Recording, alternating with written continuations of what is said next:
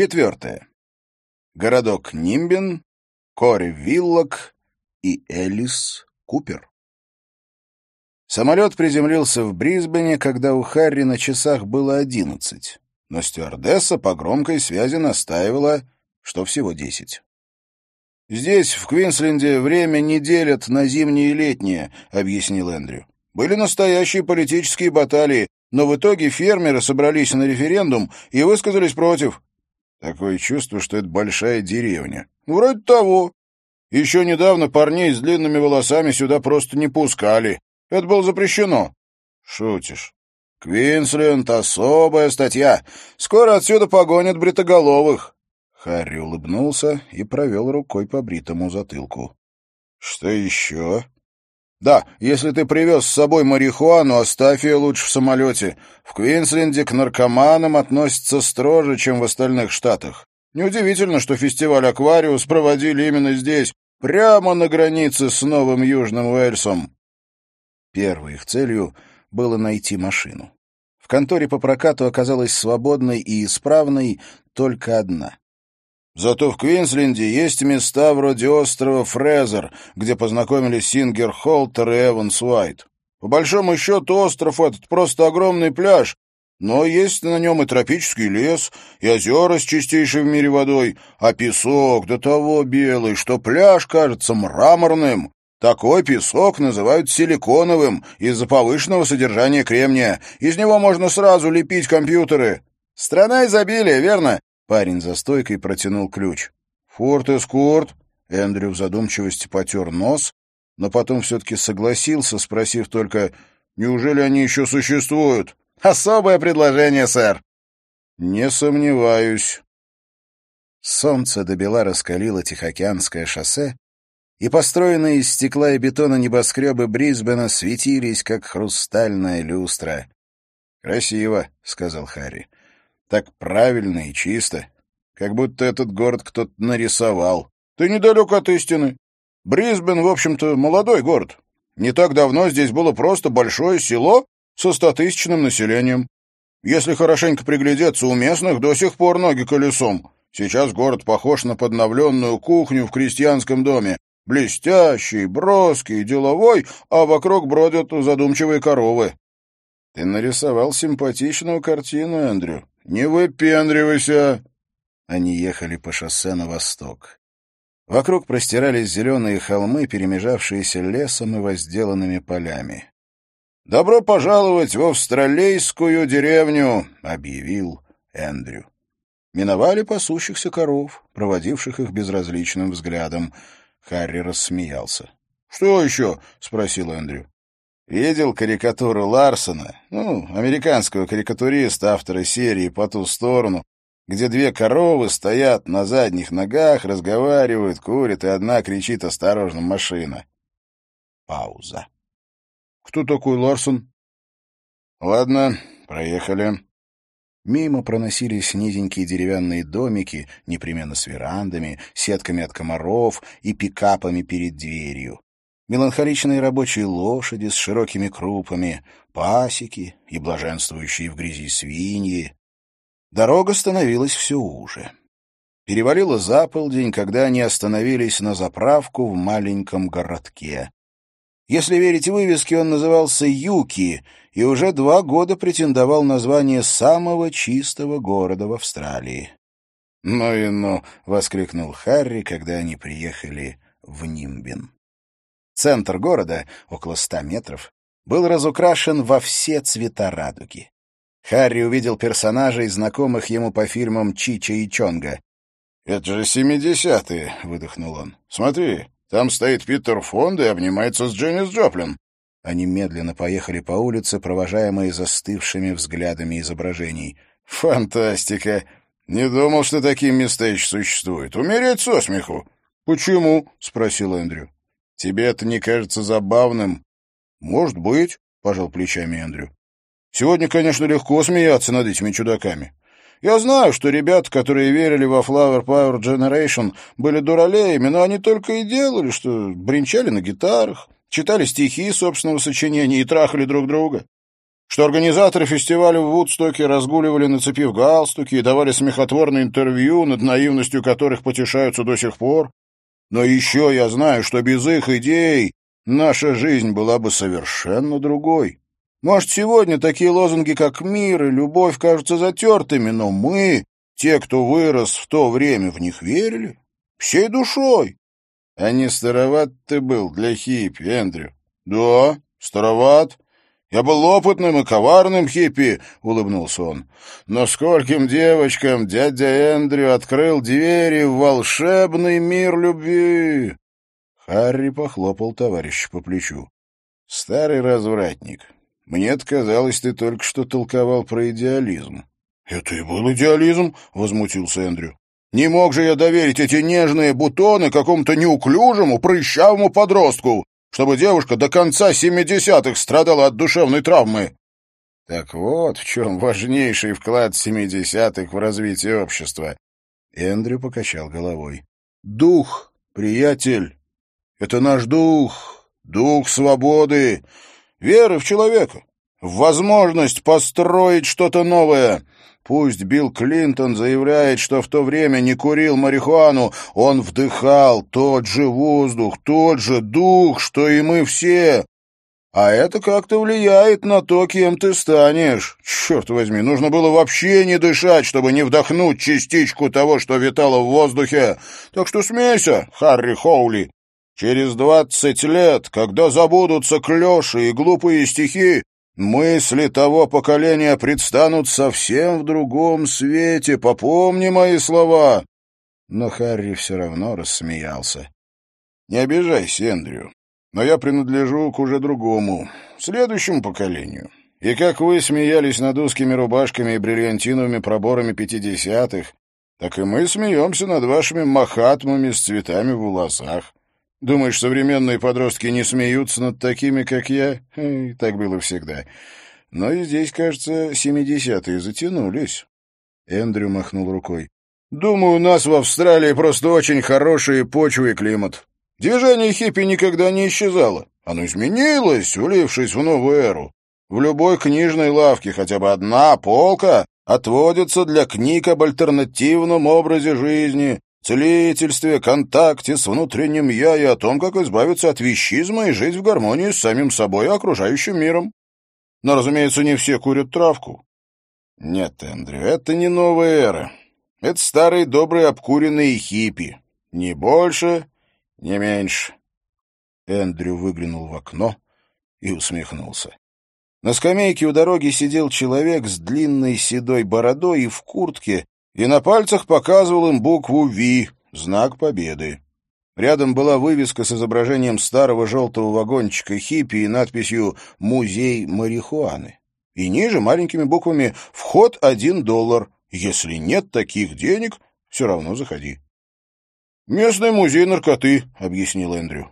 «В основном барахло, но есть пара интересных фотографий из мексиканской поездки Кена Кейзи Джека Керуака и других бравых ребят, которые экспериментировали с галлюциногенными наркотиками. ЛСД тогда считали безопасным, и секс тогда был безопасным. Славное было времечко, Харри Хоули. Тебе понравилось. Остановившись в начале главной улицы, они вышли из машины и повернули обратно. Харри снял полицейские очки Рэй Бен и постарался ничем не походить на стража порядка. Денек в Нимбине, очевидно, выдался тихий, и Харри с Эндрю шли сквозь строй торговцев, кричащих «Хорошая травка! Эй, ребята, лучшая травка в Австралии! Травка из Папуа-Новой Гвинеи уносит только так!» «Папуа-Новой Гвинеи!» — фыркнул Эндрю. «Даже здесь, в столице марихуаны, некоторые воображают, будто за границей травка лучше. Хочешь совет? Покупай австралийскую!» Сидящая на табурете перед музеем, беременная, но все равно тощая женщина, помахала им рукой. Ей могло быть от двадцати до сорока. Одежда просторная и цветастая, причем рубашка застегнута только на верхние пуговицы, так что виден круглый, стуго натянутый кожей живот. Харри показалось, что он ее уже где-то видел. Зрачки сильно расширены, поэтому сомневаться не приходится. На завтрак было что-то покрепче марихуаны. «Ищете что-то еще?» — спросила она, видя, что парни вовсе не собираются покупать марихуану. «Э, «Нет», — начал Харри. «Эйсид? Кислота? Хотите ЛСД?» Она наклонилась вперед и говорила быстро и настойчиво. «Нет, ЛСД мы не хотим», — тихо и уверенно ответил Эндрю. «Мы здесь за другим. Ясно?» Она продолжала сидеть, уставившись на них. Эндрю уже собрался идти дальше и потянул за собою Харри, но женщина вдруг вскочила с табуретки, необычайно резво для беременной, и ухватила Эндрю за рукав. «Хорошо, но не здесь. Встретимся в пабе через дорогу. Я подойду минут через десять». Эндрю кивнул, и женщина с круглым животом быстро зашагала вниз по улице в сопровождении маленького щенка. — Знаю, о чем ты думаешь, Харри. Эндрю зажег сигару. — О том, что нехорошо обманывать сердобольную мадам, мол, нам нужен героин. И что в ста метрах отсюда полицейский участок, где мы можем все разузнать об Эвансе Уайте. Но у меня есть чувство, что так пойдет быстрее. Пойдем, глотнем пиво и посмотрим, что из этого всего выйдет. Через полчаса в почти пустой бар зашла та самая сердобольная мадам в сопровождении парня, на вид такого же запуганного, как и она сама. Парень смахивал на графа Дракулы в исполнении Клауса Кински, весь в черном, бледный тощий, с синими кругами вокруг глаз. — Вот это забота о покупателях, — прошептал Эндрю. — Самолично проверять качество товара. Сердобольная мадам и Дракула торопливо приблизились к столику. Вампиру явно не хотелось проводить много времени при свете дня, поэтому он сразу перешел к делу. «Сколько заплатите?» Эндрю демонстративно продолжал сидеть к нему спиной. «Мне лишних ушей тут не надо», — бросил он, не оборачиваясь. Дракула зыркнул на сердобольную мадам, и та, сделав недовольное лицо, удалилась. Очевидно, она получала с каждой сделки какую-то долю, и, как большинство наркоторговцев, они с Дракулой не особо друг другу доверяли. «У меня с собой ничего нет. А если вы копы, я вам яйца отрежу. Покажите сначала бабки, и я вас кое-куда отведу». Он говорил быстро и нервно, а глаза у него беспрестанно бегали. «Далеко?» — осведомился Эндрю. «Идти близко, но унесет вас очень далеко». И он коротко осклабился. «Ладно, хватит. «Заткнись и сядь», — приказал Эндрю и показал ему полицейский значок. Дракула ошарашенно посмотрел на него. Харри встал и сунул руку за спину, будто собираясь достать из кобуры пистолет. Но Дракуле не захотелось проверять, есть ли у него оружие. Он послушно плюхнулся на стул перед Эндрю. — Что за беспредел? Я же говорю, у меня ничего с собой нет. — Полагаю, ты знаком с местным шерифом и его помощником. Они, думаю, тоже с тобой знакомы. А вот знают ли они о том, что ты занялся большой дурью?» Вампир пожал плечами. «А кто тут говорил о большой дуре? Я думал, вы затравкой». «Ну еще бы. О Герике никто и не заикался. И не заикнется, если ты потрудишься кое-что нам рассказать». «Да вы рехнулись? Стану я башкой рисковать и стучать только потому, что два нездешних копа, у которых ничего на меня нет, вламываются и... Стучать! Мы встретились, не смогли договориться о цене на товар. И все. К тому же у тебя есть свидетель, она подтвердит, за каким делом мы явились. Если будешь паинькой, больше нас не увидишь. Мы вообще здесь больше не появимся. Эндрю закурил, щурясь посмотрел на бедного вампира и выпустил дым ему в лицо. А вот если не будешь паинькой, мы выйдем отсюда с полицейскими значками на груди. Потом тут кого-нибудь арестуют, и сомневаюсь, что после этого к тебе станут относиться лучше.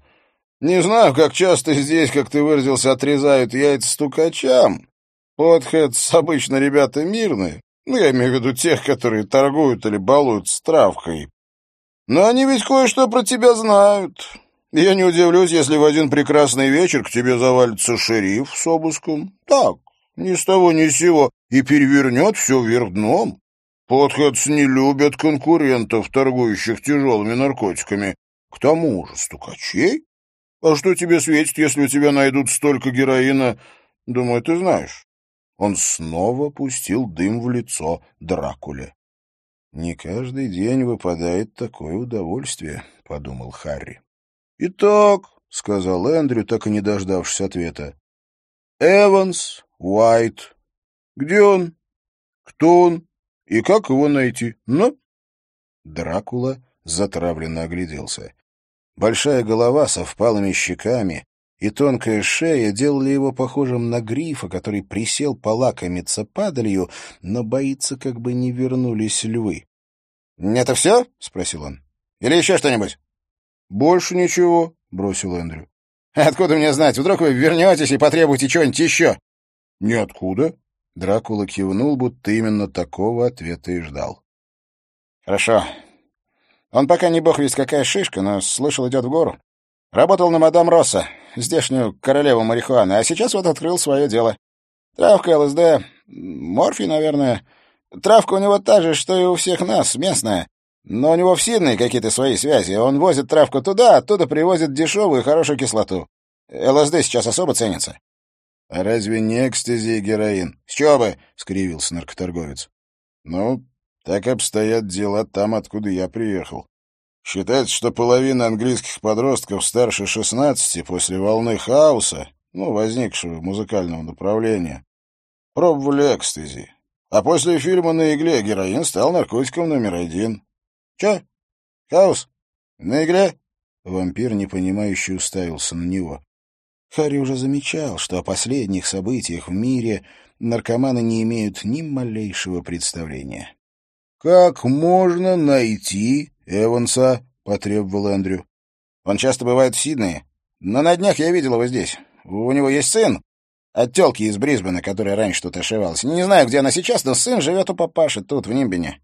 И он вкратце рассказал, как найти дом Эванса. «Какой из себя этот Уайт?» — продолжал Эндрю. «Да как бы объяснить?» — вампир почесал гладкий подбородок. «Смазливый придурок. Кажется, теперь это так называют. Ни Эндрю, ни Харри понятия не имели, как это теперь называют, но оба понимающе кивнули. Общаться с ним легко, но не завидую его девушке, если понимаете, о чем я. Оба непонимающе помотали головами. Он ведь бабник, и одной телкой недовольствуется. Бабы его вечно скандалят, кричат, орут, и никто не удивляется, когда какая-нибудь из них ходит с фингалом. «М -м, ты не знаком с одной норвежкой, блондинкой по имени Ингер Холтер? На прошлой неделе ее труп нашли в заливе Уотсона в Сиднее. Не? Ни разу о ней не слыхал. Газет он, видно, тоже не читал. Эндрю затушил сигару. Они с Харри встали. — Я точно могу рассчитывать на ваше молчание? — недоверчиво спросил Дракула. — Конечно, — ответил Эндрю и направился к выходу. Полицейский участок тоже располагался на главной улице, метрах в ста от музея, и походил на обычный жилой дом. Однако вывеска, пусть и убогая, ясно указывала, что это именно полицейский участок. Внутри, в просторной комнате, за огромными столами сидел шериф и его помощник. Кроме того, в помещении обнаружились диван, кофейный столик, телевизор, примилая коллекция комнатных растений в горшочках и в уголке книжная полка, на которой стояла кондовая кофеварка. В довершении всего занавески в мелкую клеточку делали полицейский участок, как две капли воды, похожим на норвежский дачный домик. «Good day», — поприветствовал коллег Эндрю. Харри вспомнил, как в 80-х то же самое сказал американским телезрителям тогдашний премьер-министр Норвегии Корри Вилок. На следующий день норвежские газеты обрушились на премьера, заявляя, что тот позорит страну своим скверным английским. «Good day», — ответили шериф и его помощник, которые норвежских газет, очевидно, не читали. «Меня зовут Кенсингтон, а это Хоули», Полагаю, вам звонили из Сиднея. Объяснили, кто мы и зачем приехали?» «И да, и нет», — ответил тот, кто, по-видимому, был шерифом. Бодрый, загорелый мужчина лет сорока, с голубыми глазами и крепким рукопожатием. Харри он напомнил папашу из «Скиппи» или какого-нибудь другого сериала, такого надежного, принципиального и славного австралийского героя. Мы так до конца и не поняли. Вы, кажется, хотите найти одного типа, но не желаете, чтобы мы его арестовали и отправили к вам?» Шериф встал и подтянул брюки.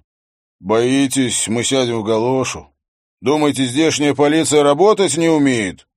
«Ничего подобного, шеф. Просто мы знаем, с этой марихуаной у вас своих забот по горло. Вот и решили сами заняться этим делом, чтобы вас лишний раз не беспокоить. У нас есть адресок, и мы только хотим задать парню пару вопросов». «Что Сиднey, что Канберра, без разницы», — проворчал шериф. «Отдаете приказы, шлете своих людей, нас даже в известность не ставите. А на кого потом все шишки валятся?» «Вот-вот», — поддакнулся своего места помощник. Эндрю кивнул. «И не говори, у всех такая же беда. Куда ни посмотри, нигде начальство носа на улицу не сунет. Вот и нами, оперативниками, заправляют какие-то канцелярские крысы с посредственными дипломами юристов и заветной мечтой о повышении по службе. Харри поспешно кивнул и печально вздохнул в подтверждение его слов.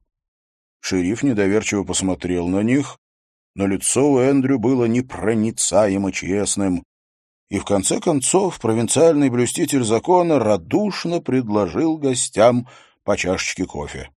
Из этого агрегата Харри кивнул на огромную кофеварку. Шериф окончательно уверовал в порядочность своих гостей. «Готовит литр кофе в минуту», — гордо сказал он и добавил краткий технический комментарий. После пары чашек они пришли к выводу, что медведи, команда Северного Сиднея по регби, жуткие снобы, а Юхан Кос, дружок плавчихи Саманты Райли, отличный парень. — вы видели в городе лозунги демонстрантов? — спросил помощник шерифа. — Людей призывают пойти завтра на посадочную площадку и разломать наш вертолет. Мол, мы не имеем права фотографировать частную собственность. А вчера пятеро приковали себя к нему, так что вылететь удалось только к вечеру. Шериф и его помощник усмехнулись. Значит, они еще не сломлены.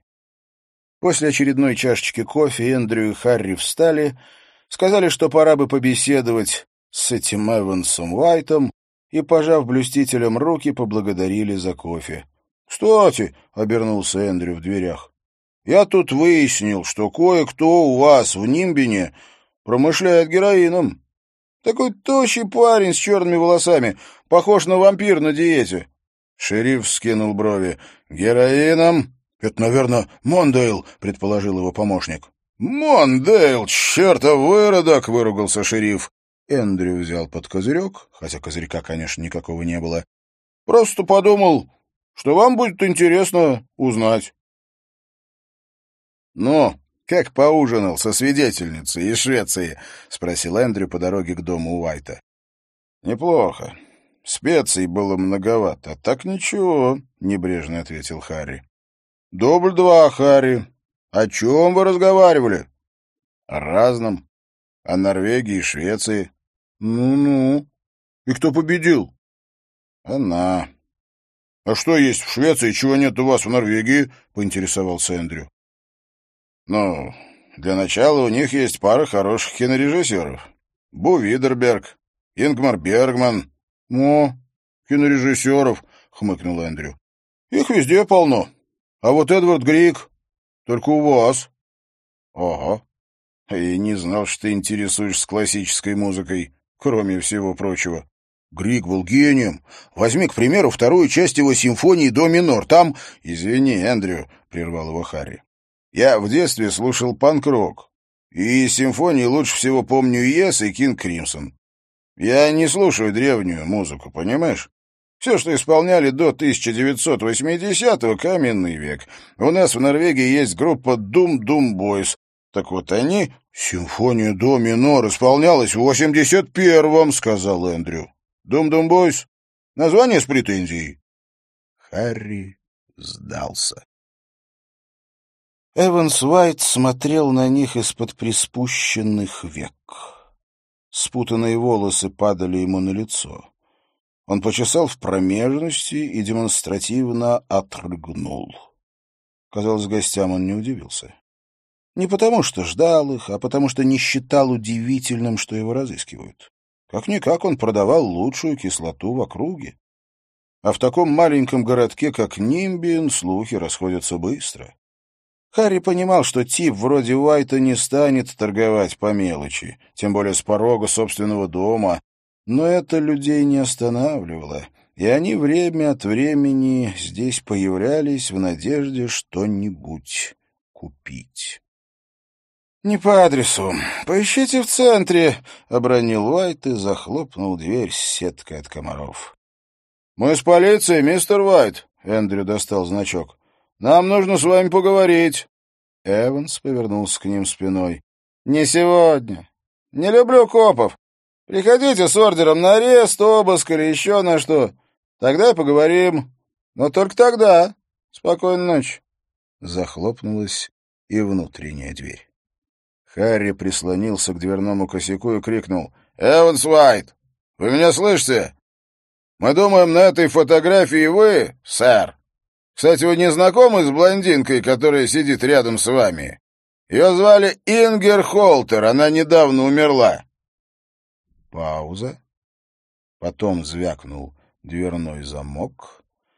Эванс снова выглянул из-за внутренней двери. Харри поднес фотографию к сетке от комаров. Когда полиция ее нашла, она выглядела очень плохо, мистер Уайт.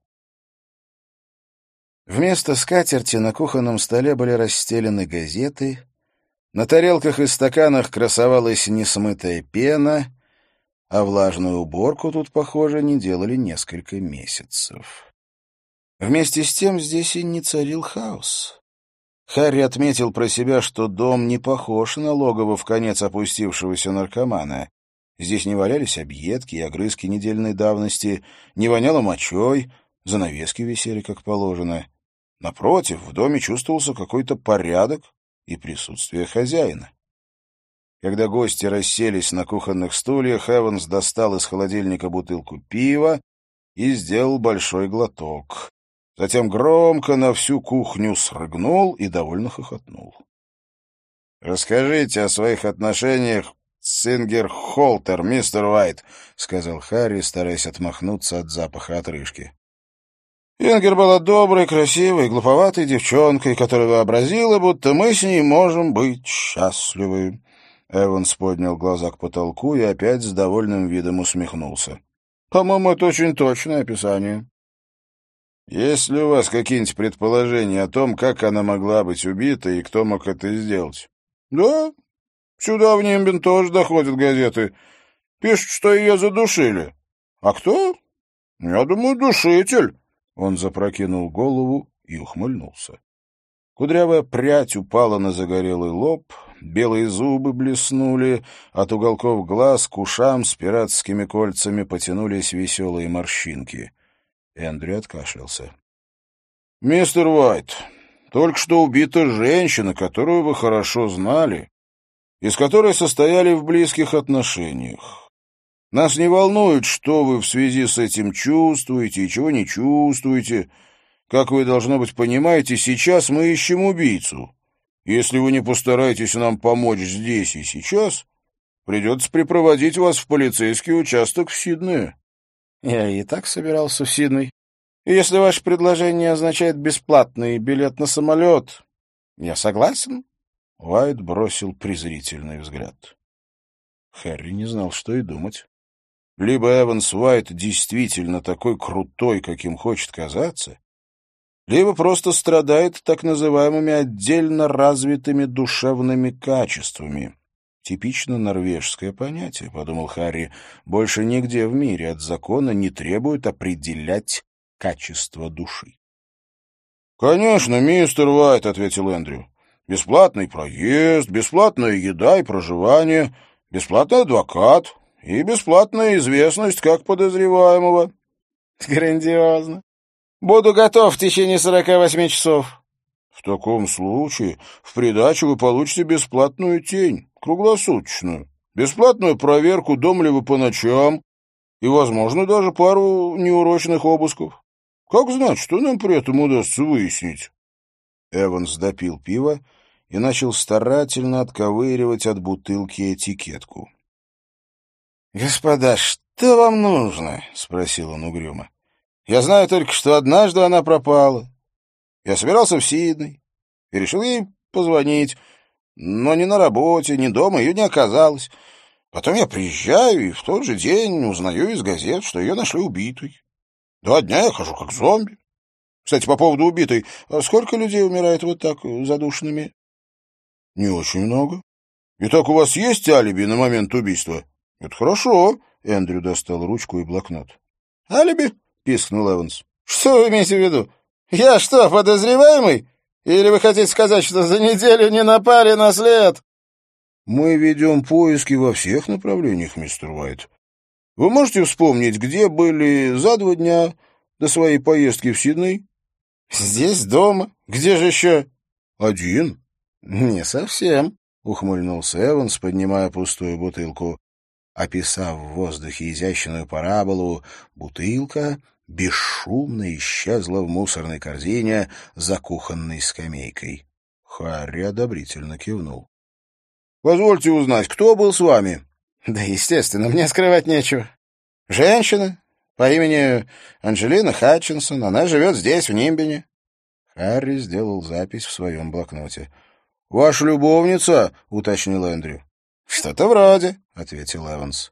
— Что вы можете рассказать об Ингер Холтер? Кем она была и чем занималась? Эванс вздохнул. Мы не так долго были знакомы. Встретились в Сиднее, в баре Олбери, где она работала. Поболтали, она сказала, что собирается провести отпуск на Байрон-Бэй. Это в нескольких милях отсюда, и я дал ей свой телефон в Нимбине. Через несколько дней она позвонила и попросилась ко мне пару раз переночевать. У меня она прожила больше недели. Потом мы встречались в Сиднее, когда я туда приезжал. Каких-то два-три раза. Сами понимаете, роман наш длился не особо долго. К тому же она стала набирать слишком большие обороты. Слишком? Да, проявлять заботу о моем сынишке, Том-Томе, и строить планы о доме и, и, и семье. Мне это не нравилось, но я ей позволял. Позволяли что? Эванс заерзал. Она была из тех женщин, ну, которые наглеют при первой встрече, но плавятся как воск, стоит почесать за ушком и шепнуть, что она тебе приглянулась. Тогда ради тебя она готова на все? Значит, она была заботливой, уточнил Харри. По всей видимости, Эвансу не понравилось направление, которое приняла беседа. Может, и была. Я же говорю, что плохо ее знал. Она давно не виделась э, со своими родными в Норвегии, так что, возможно, ей просто не хватало их. Ну, ну, тех людей. Понятно? Черт, я не знаю. В ней было, как я уже сказал, много глупости и романтики, но ничего плохого. Его голос сорвался. В кухне стало тихо. Либо он хороший актер, либо в нем тоже есть что-то человеческое, — подумал Харри. Но если у ваших отношений не было будущего, почему вы не предложили ей расстаться? Уже собирался. Хотел вот так прямо уйти и сказать ей «прощай», но не успел. Она умерла раньше.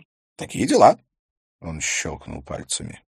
Голос его стал прежним, — отметил Харри. Эванс посмотрел на свои руки. — Вот так я и держусь.